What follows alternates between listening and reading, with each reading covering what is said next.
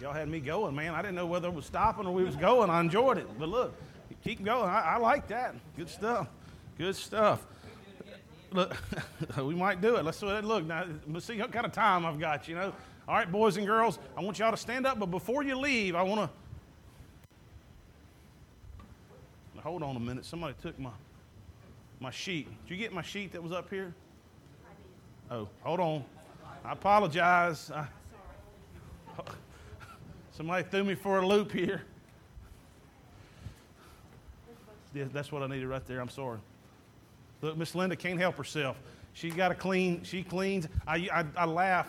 I tell people when we used to have the poinsettias in here, sometimes I would come in I know I'm not a nice person always, but I'd kind of turn them a little bit. And Miss Linda, before she could walk through the door, she'd have to get them straightened out. But let me tell you why what I had here. And I normally I don't always have something up there, but we have supported for as long as I have been the pastor here at Palmo Christian Church, and even before that, okay? Some of you may not know this, and I want our boys and girls to understand. So when we when we give money, I know with this pandemic and all that, we haven't been passing the offering plate around, but we keep an offering in the back, and then a lot of people give online. And, and we have a very generous church. A lot of people are obedient, and we, we have, um, God's blessed us, okay? Well, throughout the years, we have had four or five different ministries that we've supported. And you get to see some of those. Sometimes we've had the guy come speak who talked about world mission builders. And we've got pictures of some of the churches that we've done. We do some things with the Salvation Army to help those things. One of the ministries that we've had supported for over the years was the Sunbelt Christian Youth Ranch. Okay? And the Sunbelt Christian Youth Ranch was started by a guy named Theron. I think his last name was Davis, right? Harris. Theron Harris. All right? He went to Mid South Christian College over 30, 40 years ago. When he got out of Bible college, he went down to Mississippi, raised the funds, and truth be told, it was probably a lot of his own funds to begin with, and with the help of many other people. And he started a youth ranch where boys and girls would come who were troubled. Maybe they were about to be sent off to reform school or their parents couldn't handle them or anything like that. And they would learn to work and they would learn to do a number of things. Well, unfortunately, now fortunately, God has used Theron and his ministry in a powerful way. He's used us as we've given to help them. There's been some different stories of all the children that have been helped over the years. But like everything else in life, life cycles, right? Those of you who've been around a while know. And that ministry is kind of coming to a close. And I just wanted to make you aware of that for a couple of reasons. Between a tornado that hit their facility, between the fact that their leadership is kind of aging, and then, frankly, some of the red tape nonsense that the government has placed on Christians trying to help other people. All those things together have caused the board to decide that it's time to, to make a shift, and they're going to try to disperse of those funds that they have in an appropriate manner. We're going to, and this is what I wanted you to know, we're going to start in the interim at least, we're going to take a half of what we were doing for them every month, and we're going to divide that up, and one of them is going to go to Mid South Christian College, where young ministers and pastors could continue on in that vein to help others. And the other half, we're going to send to the Cuba ministry with Pastor Robert, who's a professor at Mid South that many of you have met. So I wanted to let you know that, but I wanted my boys and girls to hear this because in this life, there are many, many boys and girls who are not as fortunate as you are. I know that there are days when you feel like, man, things aren't going your way. Maybe when mom or dad takes your device, or your teacher tells you something that you don't like or things aren't going just the way you want them to. There's going to be some days when your parents and those that you love are going to say things maybe that they shouldn't, just like you say things that you shouldn't. Everything's not going to be perfect. But I want to tell you something from, your, from my heart. The fact that you're here, that somebody loves you enough to bring you here and care about you, you know what that tells me? Man, you are very, very blessed. There are boys and girls in this world that nobody wants them. They don't have a home. So they got real problems. Now, that's not to minimize our problems or your problems, but I want you to remember that in your little heart is that, hey, when things don't just go exactly the way that I want them to, man, let me say a prayer for those folks who have it much worse than I do. And let me tell you what happens. This happens to me too. The reason I want you to do it, it's not because I won't just want to tell you something, I want it to help you. is whenever things aren't going the way I want, when Brother Jason has things that aren't going just exactly right, you know what he does? He tries to think about those who may have it harder. And, and in doing that, I think about how good I have it. And guess what? I feel better.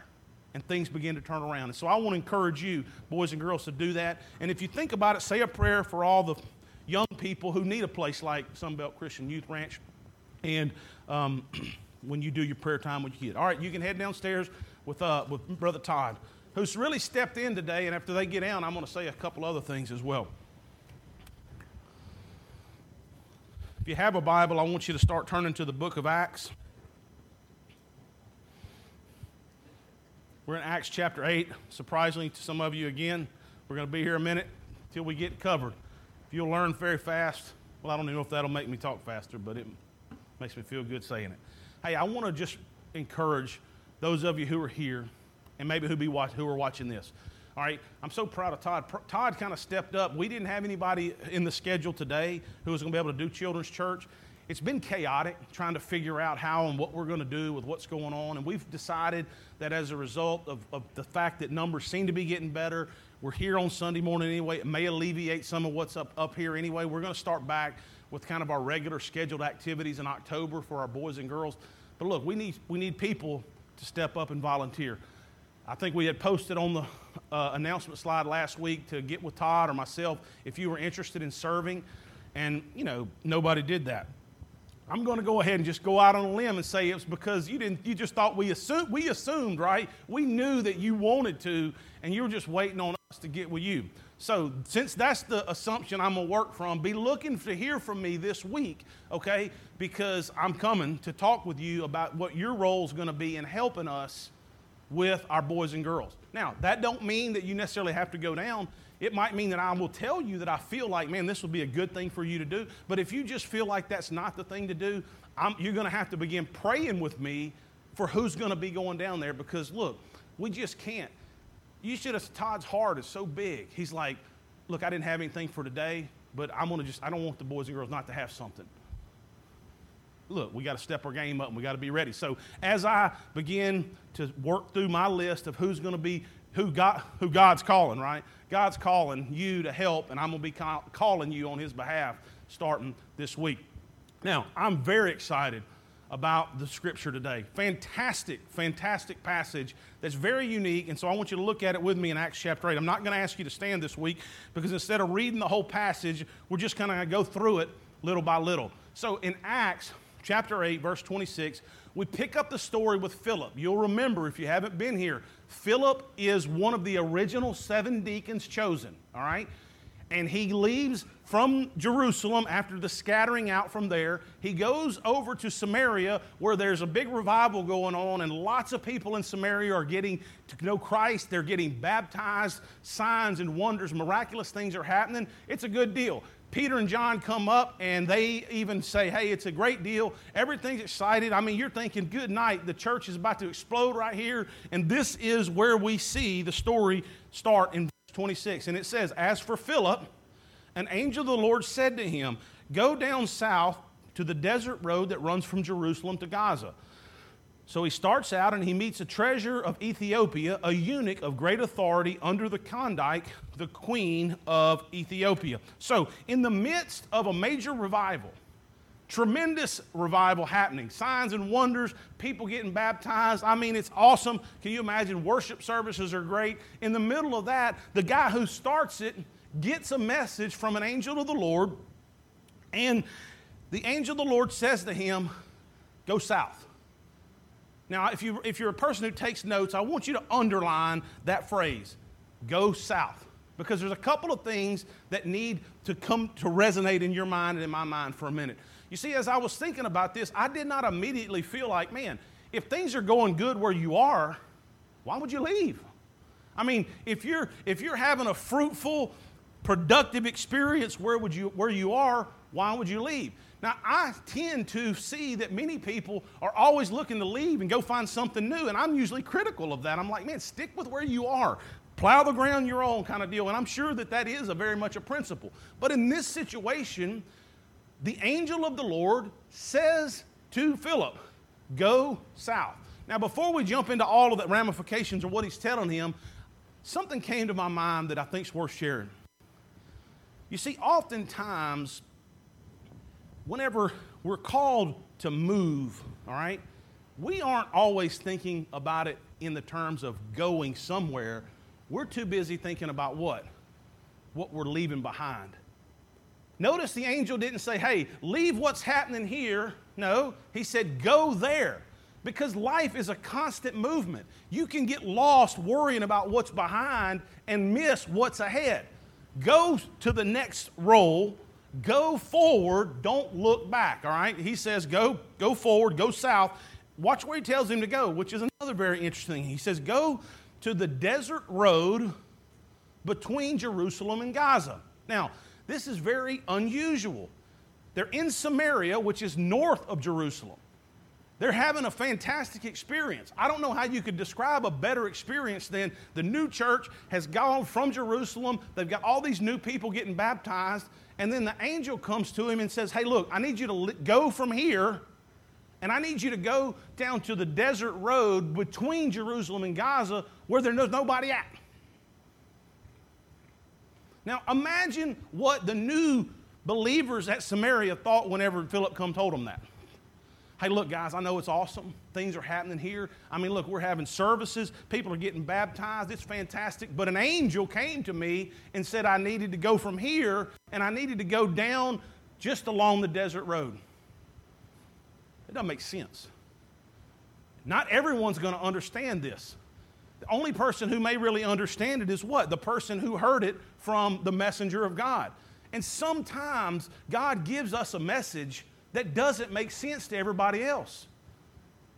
It may look like it's the wrong place to go according to everyone else. It might not look like it's what you need to be doing according to other people and according to conventional wisdom. But sometimes God may have a bigger plan, and He's saying, I need you to go here. Don't stay there. Don't just get stuck where you are and what's happening. Maybe there's something bigger. You don't always know. Notice Philip didn't get he didn't get all the benefit of that. All he's told is what? Just go. I don't know about you. I don't like directives like that. I mean, I'm just being honest. I want to know why. My son takes after me because he's forever asking me why. What are we doing? Why are we doing that? Huh? How come? And look, he gets it honest because I don't like people just saying, hey, go over there. I heard a story one time about a guy who was talking about the Navy SEALs training, okay? And he said that when, when they would go into this training, one of the things that they would do is they would take them to the beach and they would tell them to start running. Now, these guys are tip top physical shape. I mean, they're, they're, they're physically completely able to do it. But what would happen is, after a certain amount of time, people, some of them would begin to drop out. And when they asked them why, the reason wasn't necessarily that it was that hard. The reason, according to what this story said, was that they didn't know where they were going and they didn't know when they got to stop. It was the mental difficulty of being told to just do this without the end game in mind. I mean, and so I started thinking about it, man, if somebody just told you to do something hard and there was really no place at what point you knew when you were going to stop or where you were going.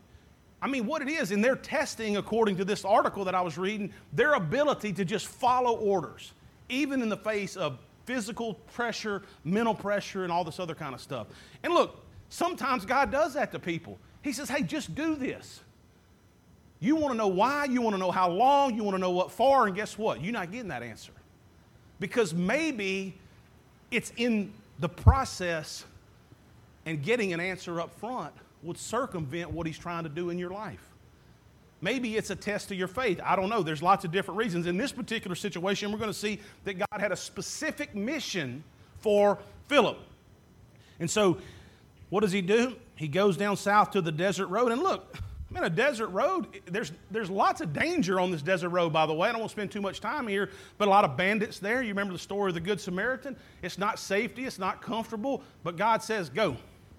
And what does he do? He starts out and that, I want you to circle that or, or underline that because this is really key. He starts out, he gets going. He doesn't get lost in what's happening now. He doesn't try to ride the accolades of what happened before. and what's going on. Maybe all the people who said this isn't a good idea. No, he hears the message of God to go and he gets started. Man, you know how many people are stuck because they won't just get started? I mean, look, sometimes that first step is the hardest. You know, I often have heard evangelists say, look, that the hardest step when a person's making a public profession of their faith is the first step out of that aisle to come down and ask for someone to pray for them. Maybe the, the, the start you need is the start to call someone and ask for forgiveness. Maybe you need to call someone and say, I need help. It's just getting started that holds people back oftentimes. Philip did not allow this to happen. The messenger of God says, Go south, makes no sense, don't like it. Don't, we don't know all that, but we're just speculating. And he gets started. And along the way, surprise, surprise, what happens? He meets the treasure of Ethiopia. All right, now, now we're beginning to see that the plan's starting to unfold. What didn't make sense now maybe starting to understand a little better. Have you ever experienced that? People talk about hindsight being 2020, where, where it didn't make sense in the moment but then after you got a little bit on down the road, it started making a lot more sense. That's life. And look, if you follow the instructions that God gives you, whether those instructions come from the scriptures, whether they come from other people who are giving you wise counsel, whether a literal angel comes and tells you, when you start because God says start, you go because God says go, you don't have to worry. At some point down the road, it's going to start making a little sense. And here in this particular situation, Philip realizes that, hey, this is a very important person I've run into an Ethiopian eunuch. Now, for those of you who don't know, a eunuch in the ancient world was a person who had been intentionally castrated so that he would not do a number of things. Number one, so he wouldn't mess around with the royal harem of the king and or important official. That's one part of it, but that's not the only part. The other part was is he could not carry on his line, so there was no real reason to try to, you know, um, have a son so that he could become king or to become part of the monarchy, different things like that. And this is a huge ordeal in the ancient world. So as a result, these people were castrated at birth and they were taken and they were raised up to be very important officials in these governments. Now, that's happening throughout a lot of the stories in the Old Testament and different things like that. And it's very likely that this particular person, we don't know it, may have even had Jewish history and Jewish background because he was coming back to Jerusalem, the Bible tells us. Go to the next slide, Brendan, to worship. So either he had heard about God in some way, some form or fashion, or he had Jewish roots and history, maybe from generations past, in one of those, um, remember those exoduses? No, that's not the best word to use, get you confused. But in one of those captivities from either Nehemiah or Ezra. And so he had some Jewish heritage and history. And so he's going back to worship in Jerusalem, probably at one of these particular feasts. Chance encounter? I don't think so. All right. Philip follows the direction of the angel and he meets this particular eunuch. Now,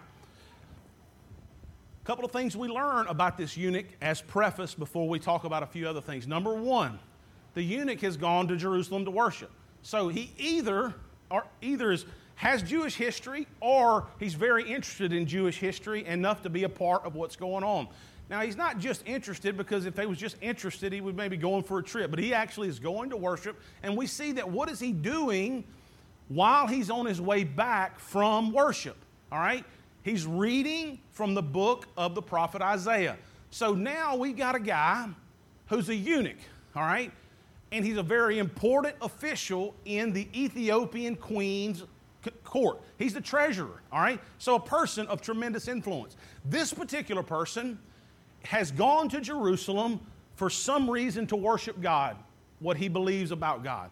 On his way back, he's reading a passage from the prophet Isaiah. Actually, it's from 53 and 8, I believe, if you go back and look. Now, is it, we don't know the story of this, but it's very possible that maybe he was at a worship service in the temple or he had gone to a synagogue locally and they read this passage, you can imagine that there was some talk about what had just happened in the last recent days, months, year over Jesus Christ and different things of that nature. And so he's sitting up there reading this particular passage. And so we're introduced to him. Now we know why did God send Philip to the south on the desert road? Okay, up oh, he meets this guy. Now, notice what happens. The Holy Spirit says to Philip, Go over and walk along beside the carriage. Now, the first time, God sent an angel. And maybe sometimes God gives you what you need. Maybe He needed an angel to know that He needed to leave where He was because that might not have made a whole lot of sense. But this time, Philip obeyed. And when he gets there, he doesn't need another angel. He just needs the Holy Spirit to say to him. Now, does that literally mean that the Holy Spirit's like, hey, shh, go over there? Probably not. Look, the Holy Spirit works through those still small voices that are in your head, through the scriptures that come to your mind, through the impressions that you get. Do you get those? Or have you closed that off? You see, some people don't listen when the Holy Spirit's trying to tell them something. The Holy Spirit's like, hey, don't go there. Don't do that. Or look, hey, why don't you go over there and talk to so and so? Why don't you look, teenagers? Maybe, maybe sometimes you're walking through the through the lunchroom and there's a person who other people have made fun of.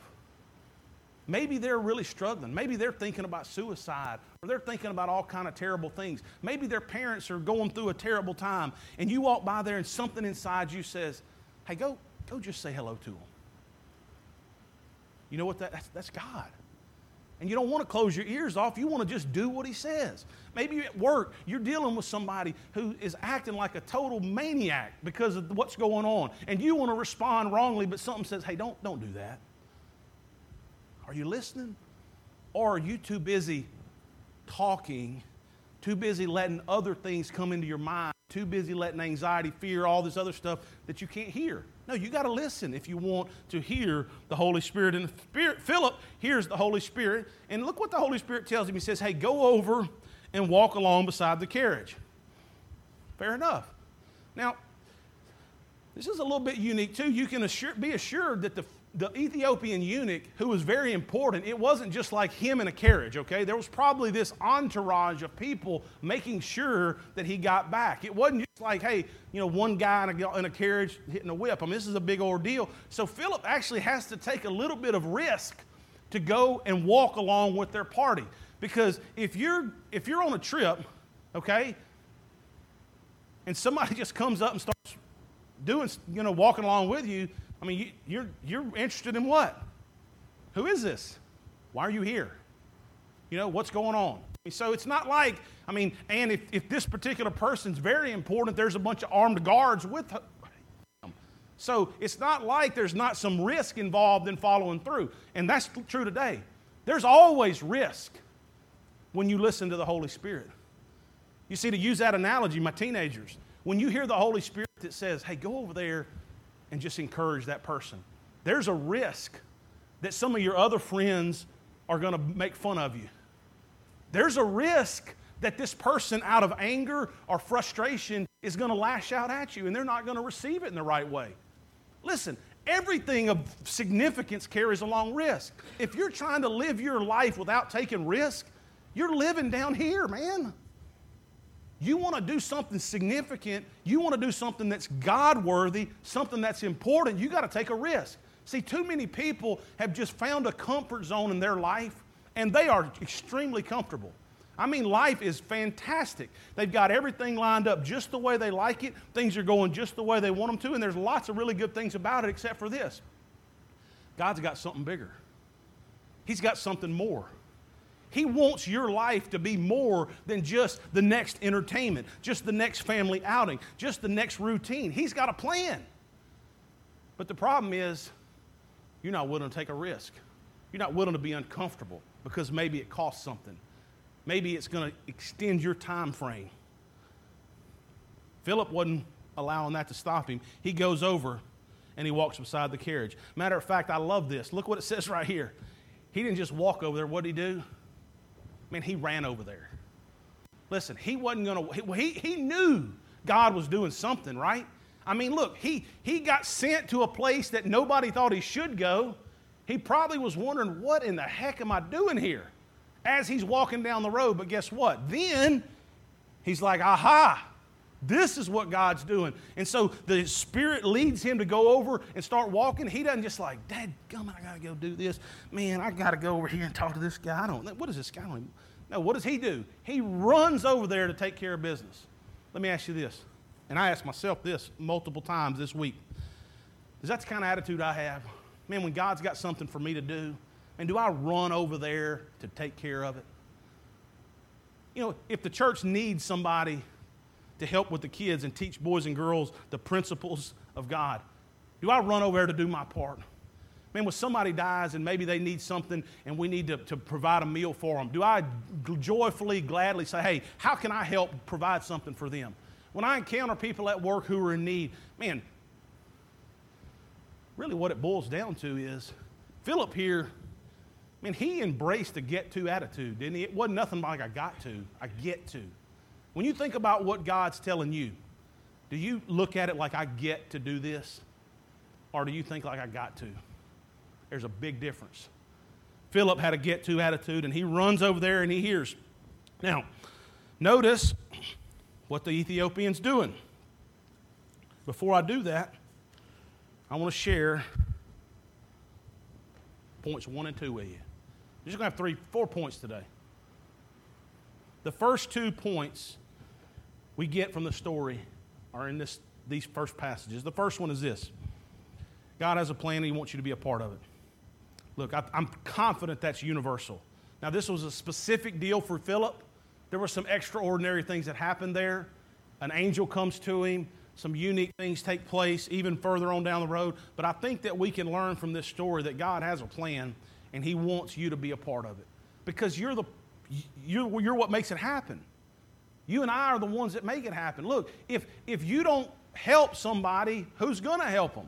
Just keep following that to its end. So the question is do you and I want to be a part of His plan? I hope that we would. It's an exciting plan. It's got to be better than the mundane, everyday, normal things we do. When we interject His plan into it, it turns it into something extraordinary. The second thing, and this may be the most important point of the day, I don't know, but it's a very important one if not, is that when God says it, man, just do it. You remember the old Nike commercial? Just do it. Look, you know how much trouble you could save yourself if you decided today, and I'm just going to end all the debate in my life, if God says do it, I'm just going to do it. Now, will you be 100%? Nope. All right, you're going to mess up. But when you mess up, have it locked down. God, I'm sorry, I'm going to, do better. Look, if you're wavering on whether to obey, whether to follow, whether to go, you're going to be a man torn asunder, the Bible says, or a woman who's, who's, who's tossed back and forth and can't figure out what to do. Just, just decide today listen, if God tells me to do something, I'm going to do it. And if it's in the scriptures and I'm supposed to do it, I'm going to follow through and do it. Sometimes it's going to be um, in line with that, but somebody else is going to tell me. Maybe a messenger will come from God and tell me, look, when God says it, just do it. That's what Philip did. When God tells you to do something, are you just doing it? Are you kind of like the kid who's like, well, why? I don't know if I, is that, should I do that? How long should I do it for? Well, have you thought about, look, just do it. That's one, two things we can take from this. Now, there's a couple other things, but we got to get further along in the story before we can jump to those. Look what Philip asks the Ethiopian eunuch who's reading. He says, Do you understand what you're reading? Guys reading some Bible verses, and I think this is a look. I've been studying the Bible a whole long, a very long time. I've taken lots of master's level courses on it, and when I sometimes read the Bible, I'm like, I don't understand that. That doesn't completely make sense to me. And so, what I have to do is, I got to go and sometimes I'll get a lexicon and I'll look at some of the uh, original languages. I'll get some other commentaries. So, it's very natural for someone to read the Bible and not understand it. Don't feel like you're alone. Look, the Bible can be difficult to understand. Now, that doesn't mean that you quit reading it. Duh. It doesn't mean that you stop or that it doesn't have value. I hear people all the time, have you been reading your Bible? No, I can't understand it. And I'm like, okay. Do you stop everything that you can't understand? I mean, you don't understand how TV works, do you? But ain't ever stopped you from hitting a remote. I mean, you, and whether and them say, well, I, I, I don't know if I could do all that. Well, what does that have to do with anything? You watch football, don't you? You can't play football. Now, it's not well, it doesn't mean that you're not engaged in it in the way that you can. Well, look, the Bible's the same way. Look, you may not understand it, you might not be able to follow through with it, but that doesn't mean that it's not a good thing for you to be doing. So, and when you do, don't get discouraged if you can't understand. Ask God to help you. Look for some tools, all right? This guy here couldn't understand it, and so Philip asks him, Hey, do you understand what you're reading? Notice the guy's reply.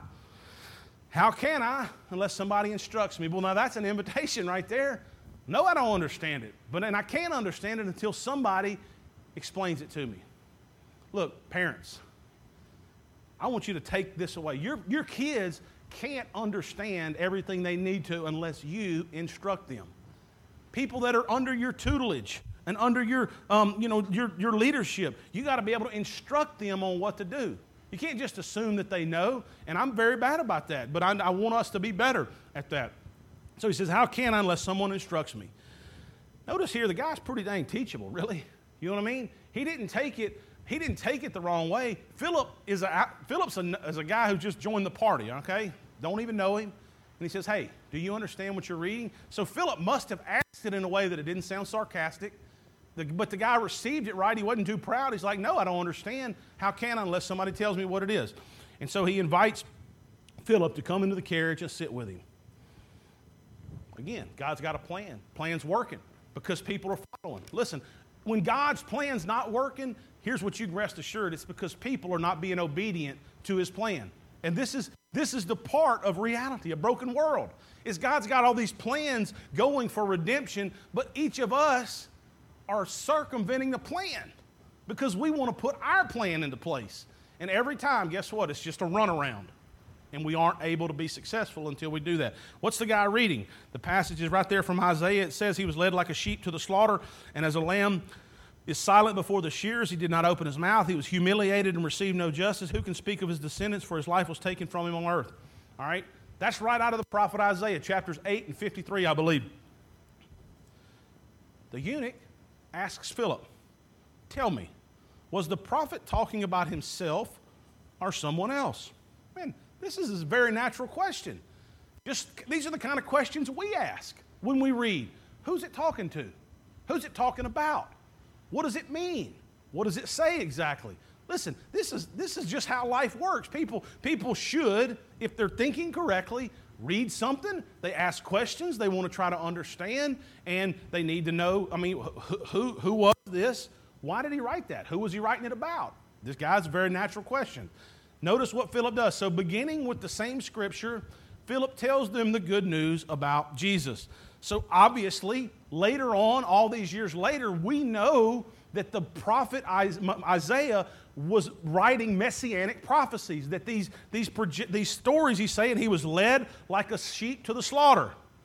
Who are we talking about? Jesus. And as a lamb is silent before the shearers, he did not open his mouth. Remember? hanging on the cross. They called, I mean, he did not, he didn't even answer all their accusations. He was humiliated and received no justice. Okay, Jesus, who can speak of his descendants, for his life was taken from the earth.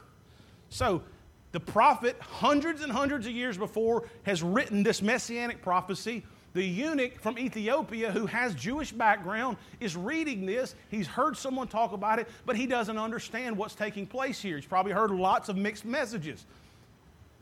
Philip takes that scripture and he explains it to him that this is about Jesus and he tells him the good news that man, yes, this is about somebody and that somebody is Jesus Christ who was crucified on a cross, buried three days raises from the grave, and now we're doing this. And I'm sure he tells him other things about all that's going on. This is fantastic, all right?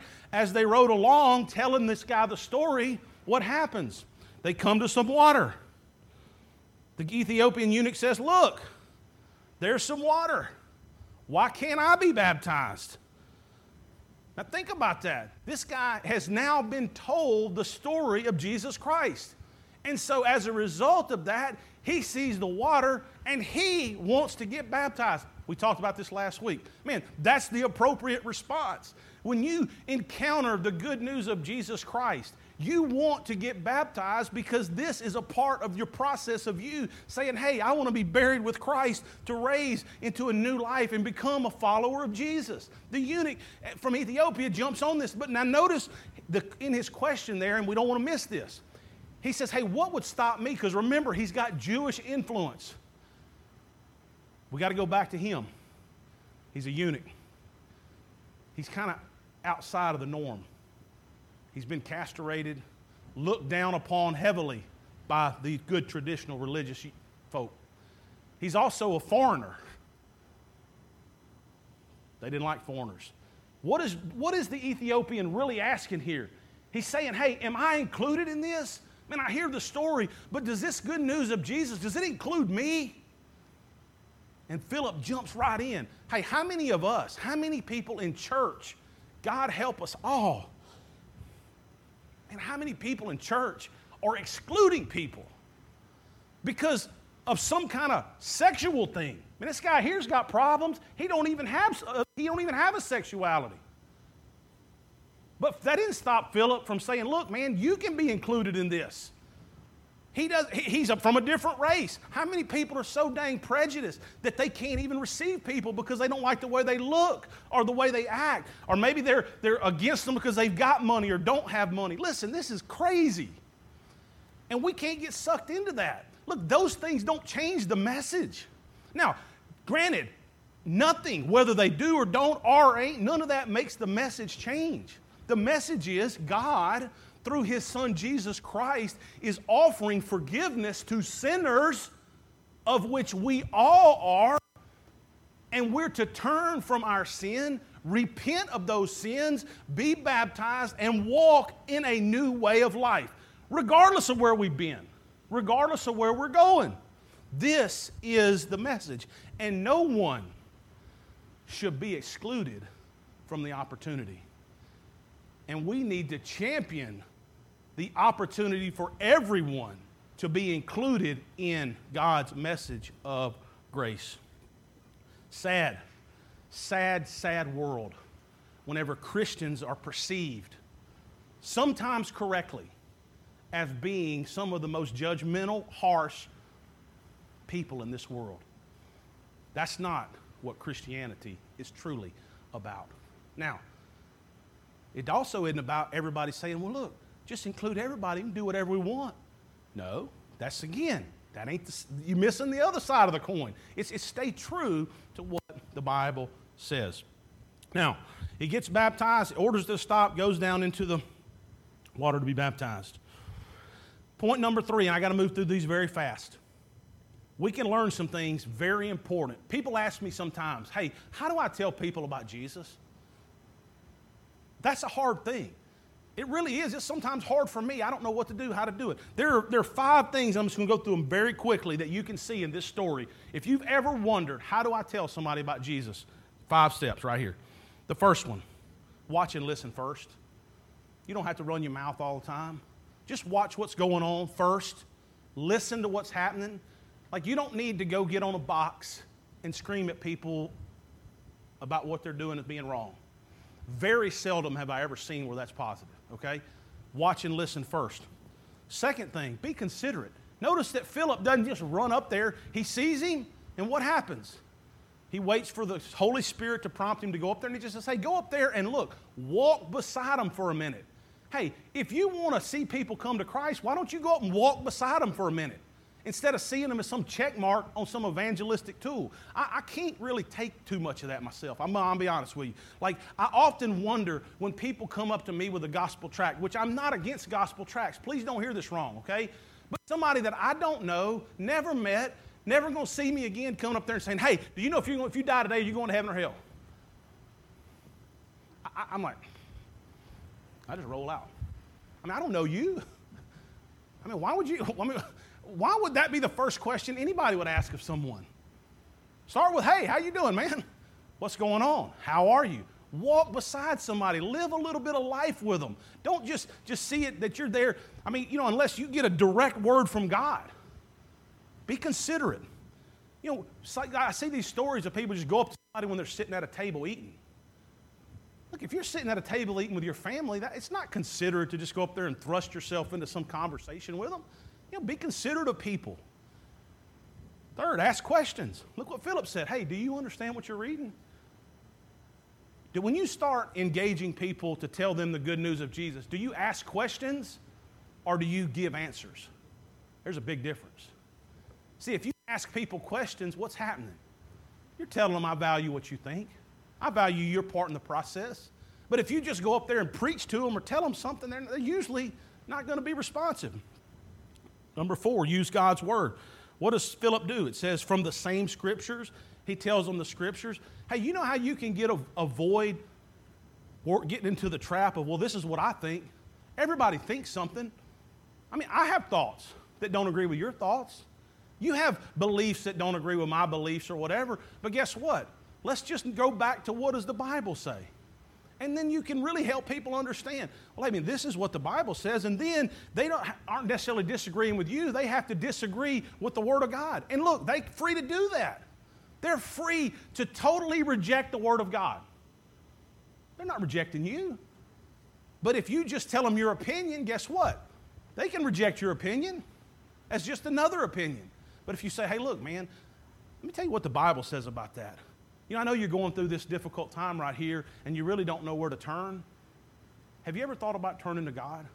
The scriptures say that it, if you'll call upon his name, he'll be there and he'll help you. See, now, now it's not just your opinion. You're, you're given the opinion of many, many people throughout history who have embraced what God said through his word. And finally, hey, just help them when they're ready. Don't, don't, I mean, when they're ready, to make a decision for Christ, just help them do it. When they say, hey, what do I do? That's when you tell them, look, have you considered getting baptized? Have you thought about praying to God and asking Him to forgive you to help you? When they're ready, help them. You know just as well as I do that whenever somebody is trying to do something, even if it's good for you before you're ready, you reject it. You don't want to hear it. Matter of fact, till you're ready, you're going to even fight against it, even if you know it's right. This is unfortunate reality of being a human being. So be smarter, be wiser, be like Philip.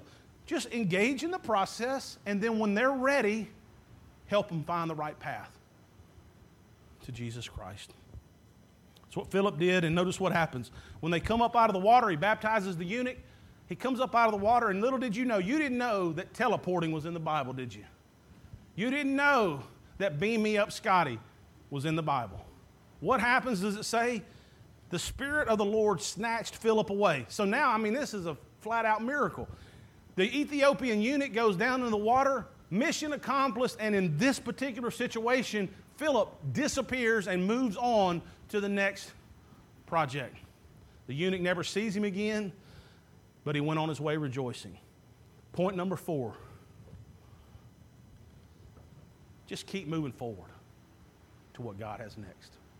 The eunuch from Ethiopia, he comes up out of the water and what? He rejoices because, man, God sent somebody miraculously to him to explain what he was looking for. He was on a search for God, but he didn't know how to find him. He finds God, he gets baptized, and he goes on his way rejoicing. And when somebody goes on their way rejoicing, what do they do? Man, they tell other people about it. So now you begin to see what God was doing with Philip. Is Philip may not have had an, even a possibility to get a voice in the Ethiopian court. He would have never, as a Jewish person, had an opportunity to go down there and tell people about Jesus and his story in Ethiopia. So what does God do?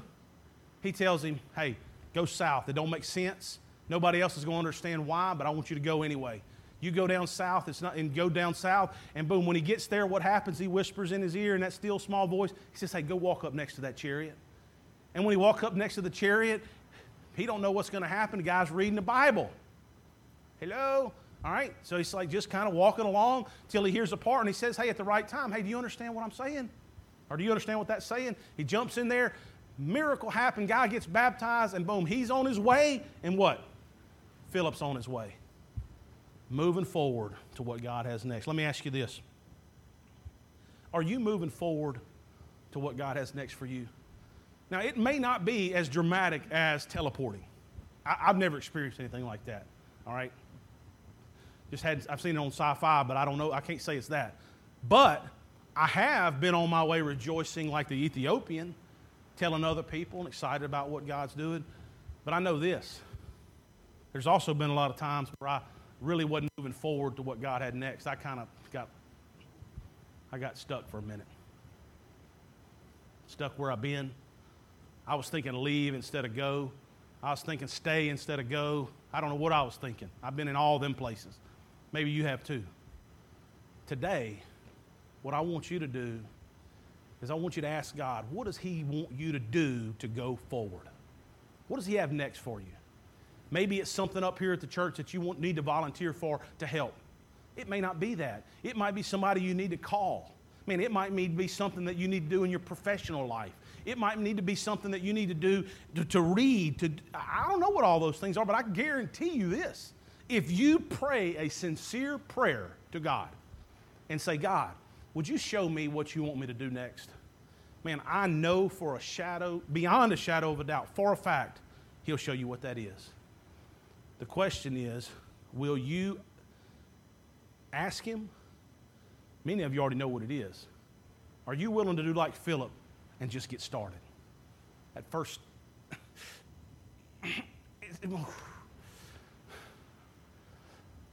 I need, are you just stuck? As a good friend of mine, you say, You stuck like Chuck? Not that Chuck's stuck. Look, are you ready to get started and get going?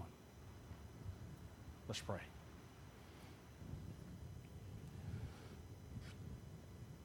Father, we're so grateful for all that you do for us. Very grateful that you have a plan for us to follow through. I pray that each of us would embrace your plan. I pray, God, that as we consider how you would have us to share the good news with others, that we would embrace that plan in our life, that you would help us to move forward. If there's anyone here today whose forward step is to place their faith and trust in you and get baptized, I pray, God, that they would have the courage and strength to make that decision. Lord, as we consider your sacrifice on Calvary's cross, we pray, Lord, that it would be the motivator to help us in this endeavor. We ask in the powerful name of Jesus Christ. Amen.